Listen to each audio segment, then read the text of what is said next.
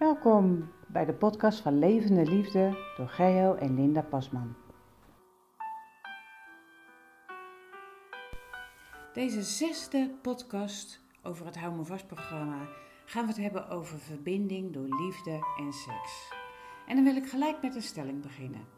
Goede seks begint buiten de slaapkamer. Want veilige emotionele verbinding, dat bevordert goede seks. En andersom is het ook waard. Goede seks bevordert veilige verbinding. Nou, vooral vrouwen, wat wij in onze praktijk zien, hebben eerst veilige emotionele verbinding nodig voordat ze zich seksueel kunnen openen en openstellen voor een partner. En juist mannen hebben dat het tegenovergestelde. Die hebben juist na een ontlading, een orgasme, hebben ze uh, de mogelijkheid voor emotionele verbinding. En dat is heel logisch, want mannen hebben na een orgasme wel tot 15 keer meer oxytocine in hun lijf komt vrij dan dat ze normaal hebben. Nou, en dat is, maakt het knuffelhormoon oxytocine dat je je veilig verbonden voelt. Dus dit werkt echt tegengesteld aan elkaar en dat is goed om dat te weten. Nou, angst en opwinding gaan niet samen. Hebben jullie nou te maken met angst, met onrust in je, in je lijf, in je, in je gestel? Uh, als het gaat over seksualiteit, dan zou ik zeggen: blijf luisteren. Want in het derde gedeelte gaan we het meer over die angst hebben. Over die angst om het niet goed te doen, de angst over afgewezen te worden, de angst dat je niet mooi genoeg bent of welke angst je ook hebt. Want niets geeft zoveel opwinding als aanwezig zijn en verbonden zijn in het moment. Dus daarom, angst kan nooit, kan je nooit in het moment zijn, want dan ben je met iets heel anders bezig. En die aanraking, dat wekt op, daar krijg je energie van, daar krijg je, maar het kalmeert ook. Je wordt er rustig van. En oxytocine komt vrij bij tedere aanraking en bij een orgasme. Daar hebben we het net al over gehad. Sue Johnson die beschrijft drie soorten seks in het boek Hou me vast. De eerste vorm is geïsoleerde seks. Deze is helemaal gericht op sensatie, prestatie en nieuwigheid. Iedere keer moeten weer nieuwe prikkels komen. De tweede soort is trooseks. Dat gaat vooral over het knuffelen. De daad of het orgasme is maar bijzaak. Seks als bewijs voor liefde. Iedere keer als we seks hebben, dan weet ik dat jij nog van me houdt. Dat het oké zit tussen ons. En als dat een dag of drie dagen of een week geleden is, dan weet ik het even niet meer. En dan moet ik weer seks hebben om te weten dat ik wel, dat jij wel van me houdt. Nou, je begrijpt al dat deze twee soorten van seks heel erg ik-gericht zijn. Het gaat vooral over jezelf. Maar de derde manier, de derde soort die Sue Johnson beschrijft in haar boek, is veilige synchrone seks. Het is ontspannen, het is met aandacht, goed communicatief, de behoeftes worden gedeeld en er is emotionele openheid. Hier gaat het dus om die aspecten van het Hou Vast programma. Ben je er voor me? Zul je reageren en zijn we toegankelijk aan elkaar? Nou, niet alleen Sue Johnson heeft er wat over te zeggen, ook de Bijbel heeft daar heel veel over te vertellen. Heel logisch natuurlijk, want God is onze maker en hij heeft seksualiteit ontworpen. Geo gaat ons nu meenemen in wat de Bijbel hierover zegt. Verbinding door liefde en seks. Ja, dat is ook waar de Bijbel wel iets van vindt. Ik ga met jullie een stukje lezen uit Spreuken 5, vers 18 en 19. Ik ga dit lezen uit verschillende vertalingen, ja, waar het ook heel verschillend aan het licht komt.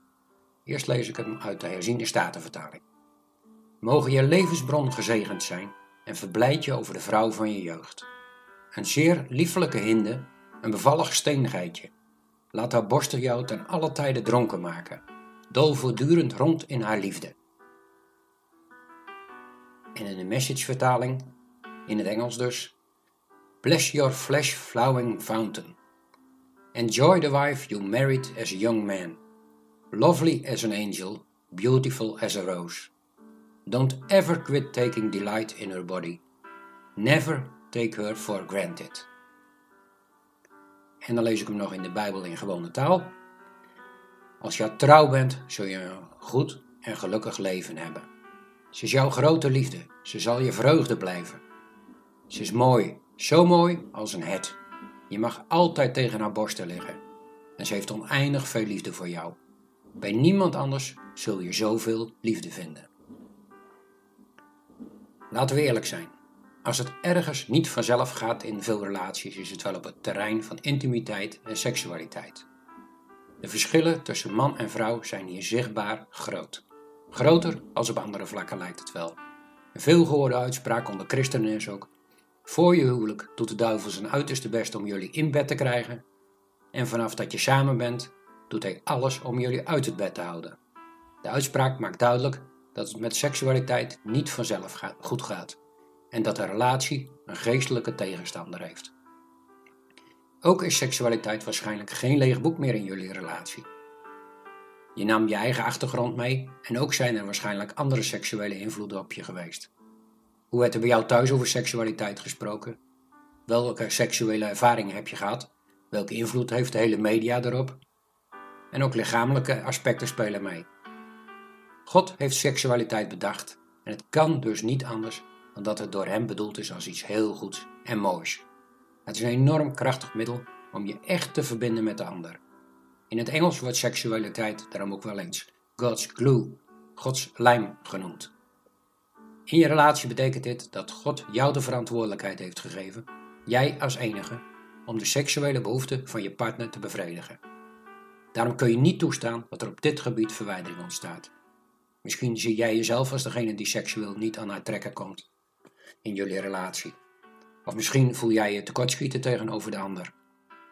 Weet dat het echt Gods bedoeling is dat je elkaar op dit gebied vindt. Hij is je grootste vriend als het gaat om jullie relatie, jullie seksuele relatie. Ook daarom is samen bidden voor je seksuele relatie heel goed om te doen. Besef dat seksualiteit ook binnen het huwelijk niet los verkrijgbaar is. Wil je een bevredigende seksuele relatie met je geliefde, dan zul je in totale relatie moeten investeren. Praat met elkaar erover. Vertel elkaar eerlijk wat je ervan vindt en hoe je het beleeft. Bespreek open wat jullie hindert om van de seks te genieten. Is het iets lichamelijks? Heeft het spanning te maken? Is het uit het verleden? Wat ook het geval is, breng het in gebed. Bespreek het met God en met de ander natuurlijk. En dat je samen afspreekt dat je weigert om het nog langer van invloed te laten zijn op jullie seksuele relatie. Lees Hooglied samen om een idee te krijgen op welke wijze je met elkaar van seksualiteit mag genieten. God heeft het niet voor niets in de Bijbel laten opnemen.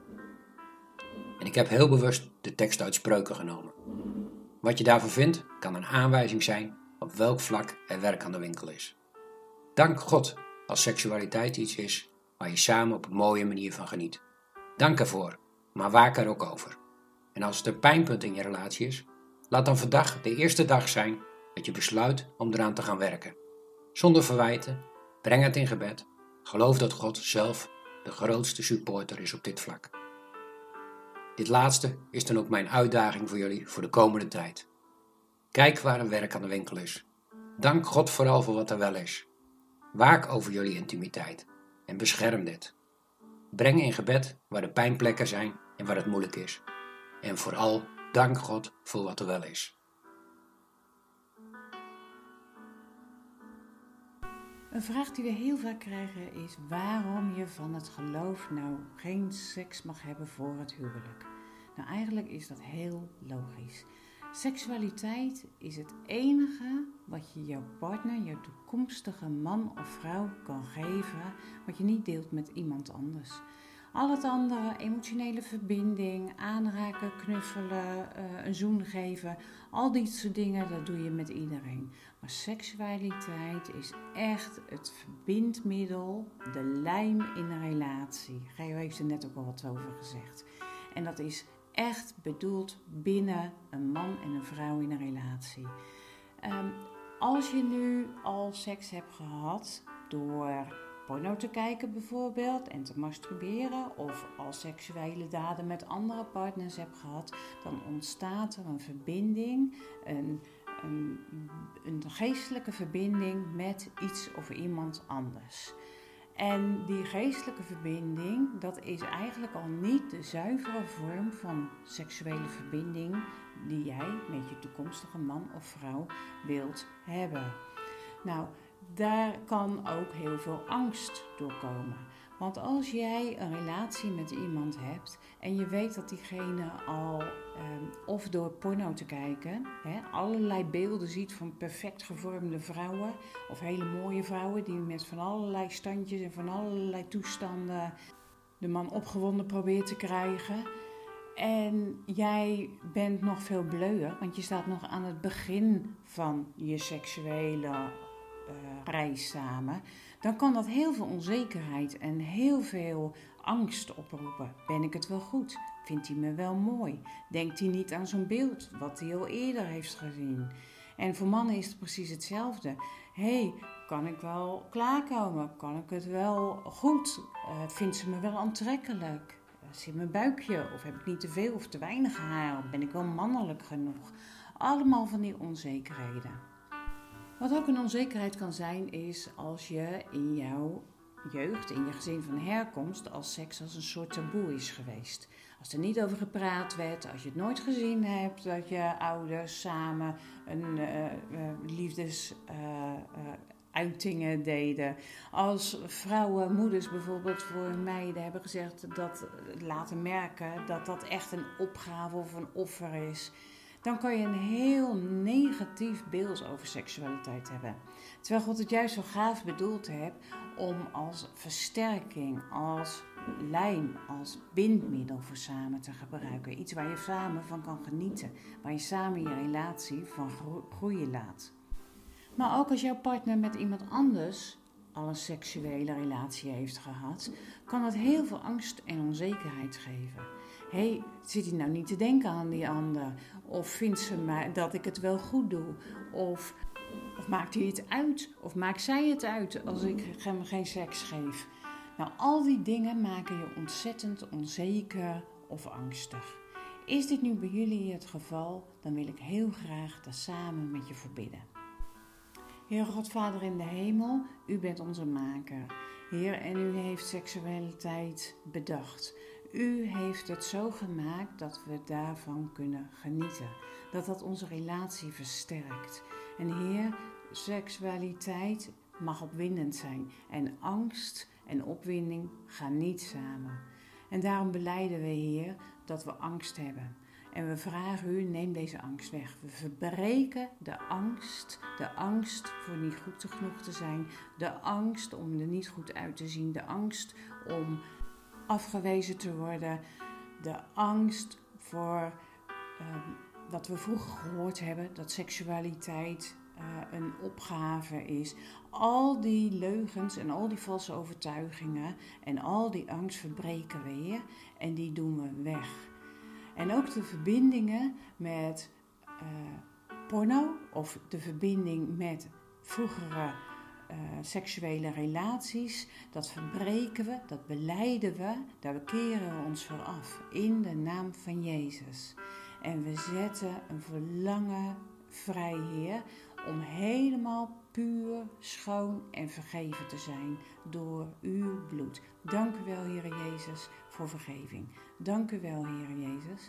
En ook als er nog resten zitten van onze ouders of voorouders tot in het derde en vierde geslacht, dan vragen we Jezus om onze bloedlijnen te reinigen, schoon te maken met het volbrachte bloed van Jezus.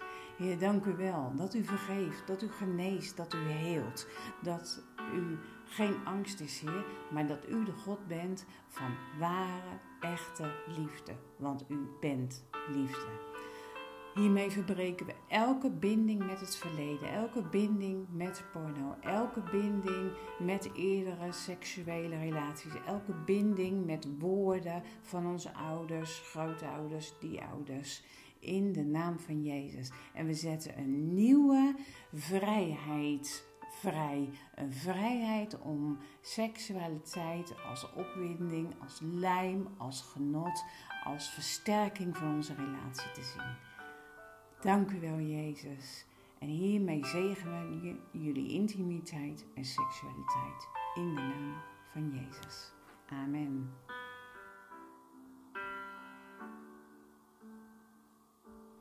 Kijk voor meer informatie op onze website www.stichtinglevendeliefde.nl en ga voor je mooiste relatie.